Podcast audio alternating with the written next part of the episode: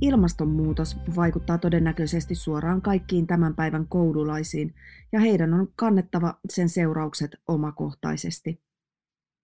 Jos me, planeettamme nykyiset ylläpitäjät, emme pysty vähentämään kasvihuonepäästöjämme ja pitämään kiinni puolentoista asteen ilmastotavoitteesta, tulevat sukupolvet maksavat toimimattomuudestamme kalliin hinnan. Nuorten tietoisuus näistä asioista on kuitenkin EU:ssa melko hajanaista. Ilmastonmuutosasioiden opettamisessa lapsille on kyse oikeanlaisen tasapainon löytämisestä. Kuinka esitellä asiat ilman ahdistuksen lietsomista? On selvää, että kouluilla ja opettajilla on keskeinen rooli tietoisuuden lisäämisessä ja yhteiskunnan ohjaamisessa kohti ilmastoneutraaliutta. Ja lopultakin tämä rooli tunnustetaan, kun EU vietti viime syksynä ensimmäistä ilmastokasvatuspäivää 25. päivä marraskuuta.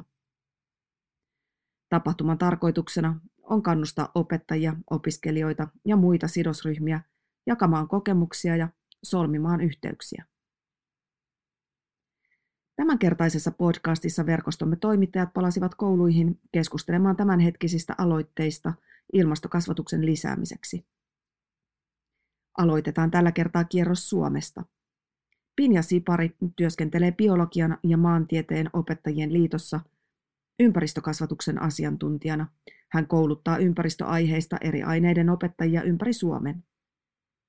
Hänen mielestään Suomen kouluissa ollaan ympäristökasvatuksen suhteen kansainvälisesti vertailtuna ihan hyvällä tolalla. Silti parannettavaakin riittäisi. Et varmaan niinku semmoinen joku perustietopohja on ihan ok ja sitä niinku opetetaan laajasti ympäri Suomea, mutta sitten se vaihtelee tosi paljon niinku opettajan kiinnostuksen mukaan, että miten syvällä mennään asioihin tiedollisesti ja nyt me puhutaan paljon myös niin kuin vaikuttamisen taidoista ja, ja aiheeseen liittyvistä tunnetaidoista, niin niissä on kyllä vielä aika paljon kehittymisen varaa. Että ne, ne on niin kuin varsinkin, tai sekä ne vaikuttamistaidot että tunnetaidot, eli vaikka niin kuin ympäristöahdistuksen käsittely ja semmoinen, niin on aika uutta vielä kaikille opettajille, tai niin kuin melkein kaikille opettajille että semmoinen, että miten se ympäristökriisi ratkaistaan, niin se ei ole ihan yhtään niin helppoa kuin se, että mistä on kyse. Ja sitten se myös, niin kuin, kun on puutteelliset tunnetaidot, niin se on osa tekijä siihen, että ei halua niin kuin, ottaa sitä tietoakaan vastaan. Eli sitten se niin kuin, oppiminenkin vaikeutuu. Samalla ihan yhtä lailla siis aikuisillakin on se näkyvissä, että jos ei osaa niitä tunteita käsitellä, niin sitten jotenkin rupeaa ajattelemaan vähän hassuilla tavoilla maailmasta. Ja sitten yhtä lailla se on oppilailla myös, että, että tulee semmoinen vastareaktio, jos tuntuu, että ne on liian hurjia ne asiat. Hän on sitä mieltä, että kun peruskoulun opetussuunnitelmaa uudistetaan, tarvitaan eri oppiaineisiin entistä vahvemmin mukaan ympäristöteemoja ja ilmastonmuutosasioita. Hän peräänkuuluttaa myös lisää koulutusta opettajille aiheen tiimoilta. Kyllä sitä nykyään käsitellään paljon enemmän ja monipuolisemmin kuin vielä joitain vuosia sitten, mutta sitten toisaalta myös se tieto kehittyy koko ajan ja tilanteet muuttuu, niin, niin se tavallaan se, että sitä käsitellään niin kuin semmoisena ajankohtaisena yhteiskunnallisena kysymyksenä, tämä ympäristökriisi, niin sitä ei voi jo vuodesta toiseen ihan samalla tavalla käsitellä, vaan sen opetuksen on pakko muuttua tässä nopeassa muutoksen tahdissa. Steiner-kouluissa ympäristöasiat ovat aina olleet tärkeä osa opetusta. Steiner-kasvatuksen liiton toiminnanjohtaja Pia Pale kertoo, että ilmasto- ja ympäristöasiat tulevat esille lähes joka päivä jokaisessa oppiaineessa. Steiner-pedagogiikkaan niin sisäänrakennettuna keskeisenä asiana on se, että pidetään tärkeänä sitä yhteyden löytämistä ympäristöön. Ja se tarkoittaa sitä, että opetellaan kouluvuosien aikana luomaan yhteys niin toisiin ihmisiin, kuin myöskin tähän aikaan jotenkin, missä me ollaan historian kontekstissa, ja sitten myöskin luontoon ja ympäristöön. Ja semmoinen niin kuin elämän yhteyksien ymmärtäminen, ymmärtäminen, sen ymmärtäminen, että mistä mistä asiat muodostuu, mistä ruoka tulee esimerkiksi, ja mihin se ruoka sitten niinku menee, tai niinku mihin, mistä tavarat tulee, mihin jätteet menee. Kaikki sellaiset niinku erilaisten niinku suhteiden, mitä tässä maailmassa on, niin niiden ymmärtäminen. Ja siihen liittyy kauhean voimakkaasti tietenkin ympäristö- ja ilmastokasvatus. Hän on huomannut, että tämä aika tuo ilmasto- ja ympäristöasioiden merkittävyyden joka päivä opettajien eteen. Kouluissa tehdään koko ajan erilaisia niin kuin, hankkeita ja projekteja niin kuin sen normaalin opetuksen niin kuin, sisällä ja myöskin sen lisäksi.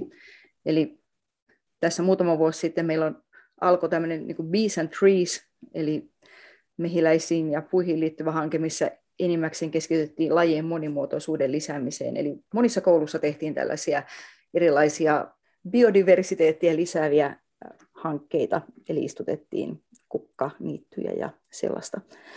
Mutta nyt, nyt meillä on niin kuin tällä hetkellä jotenkin tämä ilmastokasvatuksen niin kuin merkittävyys tulee esiin siinä, että lähdetään tekemään tällaista hanketta 4H-liiton taimitekokampanjan kanssa ja, tai osallistutaan heidän kampanjaan.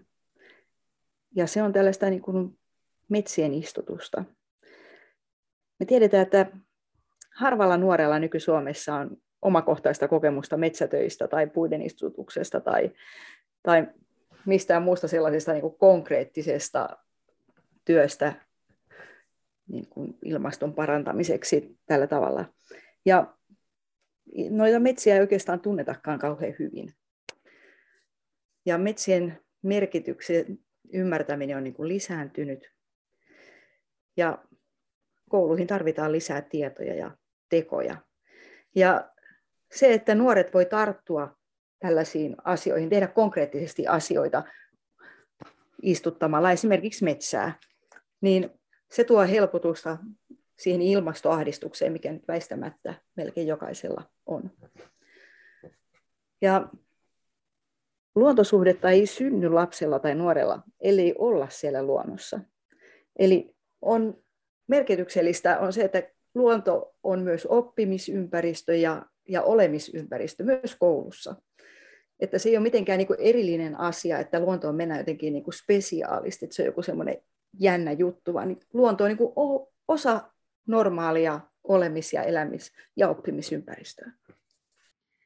Siitä huolimatta, että jotkut koulut ovat ottaneet suuria harppauksia tällä saralla, ilmastokasvatus näyttää edelleen riippuvan suuresti yksittäisten opettajien henkilökohtaisesta motivaatiosta ja aloitteesta. Pitäisikö siis ilmastoasiat tulla viralliseksi osaksi koulun opetussuunnitelmaa? Tässä mielipiteet vaihtelevat. Saksassa koulujen opetussuunnitelma ei sisällä erityistä ilmastonmuutosteemaa. Fridays for Future, kansainvälinen nuorten ilmastoliike, otetaan kuitenkin vakavasti. Ja tuhannet nuoret saksalaiset opiskelijat osoittavat säännöllisesti mieltään ilmaston puolesta. Eräs opettaja, Larissa, olisi tyytyväinen ilmastoasioiden sisällyttämisestä opetussuunnitelmaan. Ich habe es aber mal gelesen und habe mir gedacht, boah, mega. Olen lukenut ähm, tästä ja mielestäni se on loistava idea. Kannat, kannattaisi harkita, voitaisiinko vaikka yksi tai kaksi sivuainetta ottaa pois, jotta sille tulisi tilaa. Meillä on tietysti luonnontieteiden tunteja ja siellä voi keskustella jonkin verran ilmastoon liittyvistä asioista, mutta ilmastoaiheiden ottaminen omaksi aineekseen olisi paljon tehokkaampaa ja se voitaisiin toteuttaa varmasti myös pienten kanssa. Aber ein richtiges Unterrichtsfach wäre natürlich viel ergiebiger und das könnte man mit Sicherheit auch schon mit den Kleinen machen. Martta Jakowska-Uvadisu Puolan kansalaiskasvatuskeskuksesta on toista mieltä siitä, pitäisikö luoda erillinen ilmastonsuojelua käsittelevä oppiaine. Hän puhui Polski-radiolle. Mm, Mielestäni se ei ehkä ole tarpeen, mutta kannattaa toki harkita, josko se auttaisi. Jos se olisi erillinen aine, merkitsisikö se sitä, että siellä olisi kokeita ja arvosanoja? Kannustaisiko se todella nuoria osallistumaan ja haluamaan toimia ilmaston hyväksi? Ilmastonmuutoksesta voi puhua kaikkien oppiaineiden yhteydessä, koska se on monialainen teema. Ja siitä kannattaakin puhua kaikkien aineiden yhteydessä, ja näyttää, kuinka ilmastonmuutos vaikuttaa meihin kaikilla elämän alueilla. Meillä on uskonnon, matematiikan ja kaikkien muiden oppiaineiden tuntisuunnitelmat, ja yhdistämällä ne perusopetussuunnitelman ilmastonmuutosteeman kanssa välitämme tietoa nuorille ja saamme heidät mukaan mielenkiintoisiin harjoituksiin ja aktiviteetteihin tuntien aikana. Renaldas Rimavicius on Liettuan vihreän liikkeen edustaja. Hän näkee ympäristöasioiden opettamisen erillisenä oppiaineena mahdollisesti hyödyllisenä, mutta huomauttaa, että Liettuan kouluilla on jo nyt runsaasti mahdollisuuksia tulla vihreämmiksi. Uskon, että oppilaitoksilla on riittävästi mahdollisuuksia rikastuttaa opetusprosessia ympäristöasioilla. Parantamisen varaa on aina, mutta ekologisen koulutuksen osalta tilanne ei ole huono. Varsinkin viime vuosina, kun on luotu monia uusia aloitteita. Niillä kouluilla, jotka välittävät ympäristökasvatuksesta, on varmasti paljon mahdollisuuksia olla aktiivisesti mukana ympäristöongelmien ratkaisemisessa. Koulutussisällön parantaminen ei kuitenkaan muuta kansalaisten käyttäytymistä yhdessä yössä, etenkään tietyillä EUn alueilla. Euroopan parlamentin kulttuuri- ja koulutusvaliokunnassa toimiva europarlamentaarikko Vlad Marius Potos kertoi Radio Romanialle, että ilmastotietoisuus on heikkoa esimerkiksi Romaniassa. Euroopan unionin tasolla suuntaus on se, että lapset koulutetaan jo varhaisesta iästä lähtien tässä ympäristöhengessä, sanotaanko sitä vaikka ekologiseksi hengeksi. Puhun koulutusstrategiasta laajemmin, en omistautuneiden opettajien yksilöllisistä ponnisteluista. Mutta mielestäni Romaniassa tällainen koulutus jättää paljon toivomisen varaa. Meillä on omistautuneita opettajia, jotka yrittävät järjestää koulun ulkopuolista toimintaa kannustaakseen lapsia siirtymään kohti ekologiaa, mutta meillä on vielä pitkä matka edessämme tehdessämme tästä strategian, joka kattaa koko järjestelmän. Ensimmäinen asia kohti parempaa, kuten me kaikki tiedämme, on asioiden tiedostaminen. Euroopan parlamentin jäsen Potos korostaa, että ongelma ei ole kuitenkaan siinä.